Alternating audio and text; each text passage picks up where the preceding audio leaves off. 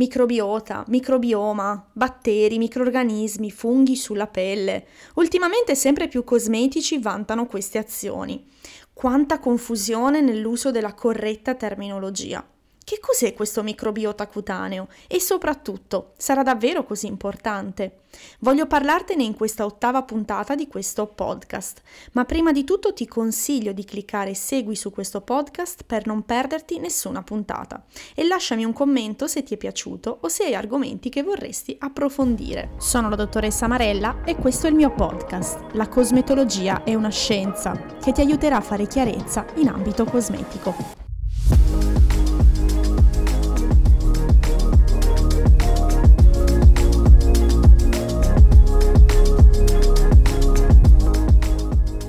Prima di tutto voglio chiarirti la giusta terminologia. Sento nominare microbiota o microbioma come se fossero sinonimi, ma non sono assolutamente sinonimi.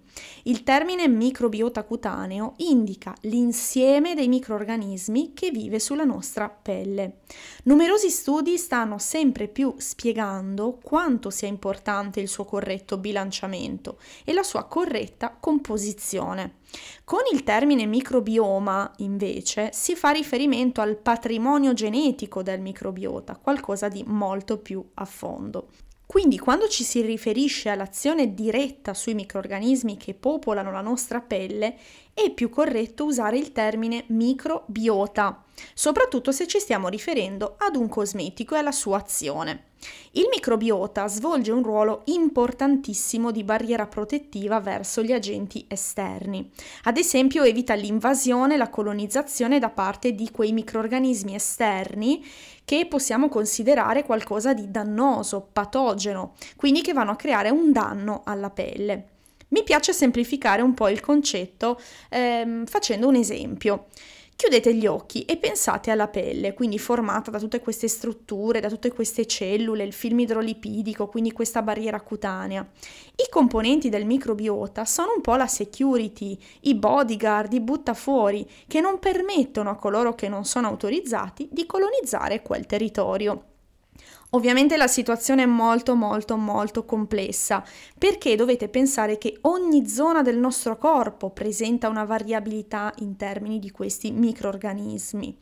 Ma la cosa più importante da sottolineare è che numerosi studi eh, stanno dimostrando come un disequilibrio di, micro, di, questo microbiota possa portare allo sviluppo di vere e proprie patologie cutanee, come la dermatite atopica, la dermatite seborroica, oppure anche l'acne, quindi giusto per citarvene qualcuna.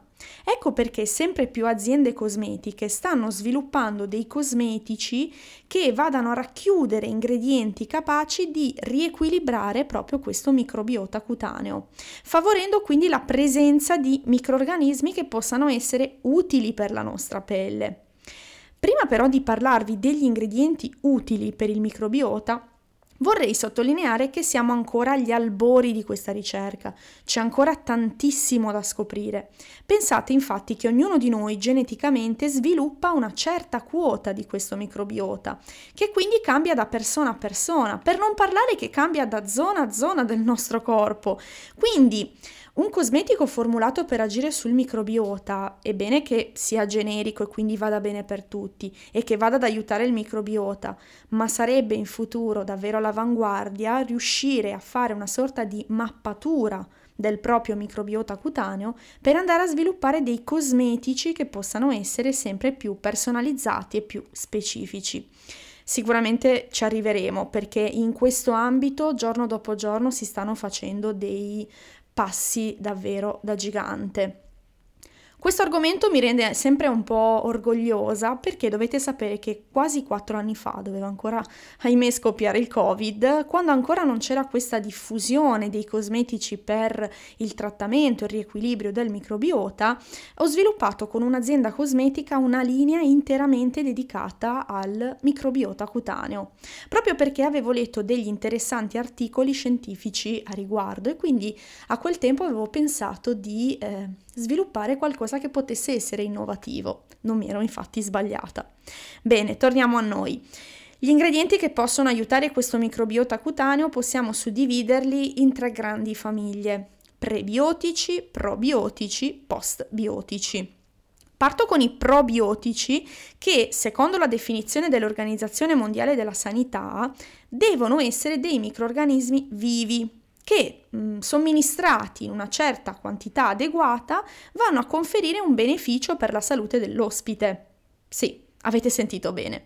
Devono essere microrganismi vivi. Avete presente i fermenti lattici, quelli che voi acquistate in farmacia e che si conservano in frigorifero? Bene, quelli sono davvero i probiotici per definizione.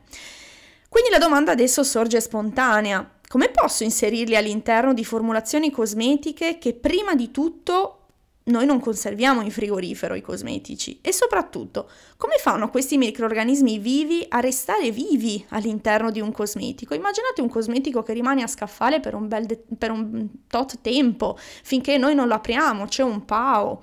Per non parlare poi del risvolto della sicurezza microbiologica all'interno di un cosmetico. Quindi, morale del discorso, quando leggi probiotici sulla, sull'azione vantata da un cosmetico in etichetta su una pubblicità cosmetica, è sbagliato a livello teorico, cioè significa che si sta utilizzando una terminologia impropria, non corretta a livello di definizione. Invece nei cosmetici si possono inserire prebiotici e postbiotici. I prebiotici sono quegli ingredienti in grado di cibare, tra virgolette, quindi passatemi il termine, cibare questo microbiota perché è come se apportassero al microbiota un nutrimento. Sono quindi in grado di permettere un equilibrio di questi microorganismi. In, ehm, nella lista INCI tu li puoi riconoscere perché sono mh, di solito fibre idrosolubili oppure degli zuccheri, per esempio l'inulina, gli oligofruttosaccaridi che vengono diciamo abbreviati con la sigla FOS o per esempio il lattulosio Oppure possono essere anche delle alghe particolari che hanno una mm, composizione, diciamo, ricche, sono ricche di vitamine, zuccheri, minerali che mm, hanno un'evidenza proprio per l'aiuto al riequilibrio del microbiota. I postbiotici invece sono i probiotici, quindi quei microrganismi vivi, che però sono stati inattivati attraverso procedimenti di solito sono di tipo biotecnologico oppure possono essere dei loro frammenti. Nella lista INCI li riconosci perché hanno il nome del batterio seguito poi dal tipo di ehm, processo biotecnologico, processo di inattivazione. Giusto per farti qualche esempio puoi trovare Lactobacillus ferment o Lactobacillus lisate o filtrate. Questi postbiotici comunque vanno ad aiutare il microbiota nonostante siano inattivati attivati, ci sono proprio degli studi che fanno le aziende produttrici di materie prime che vanno a testare proprio la loro azione sul microbiota. In linea generale, in conclusione, mi sento di consigliare questi cosmetici che possano aiutare il microbiota cutaneo, sicuramente per tutti coloro che hanno delle vere e proprie patologie cutanee, eh, ma anche per tutti quanti, anche chi non ha particolari problematiche.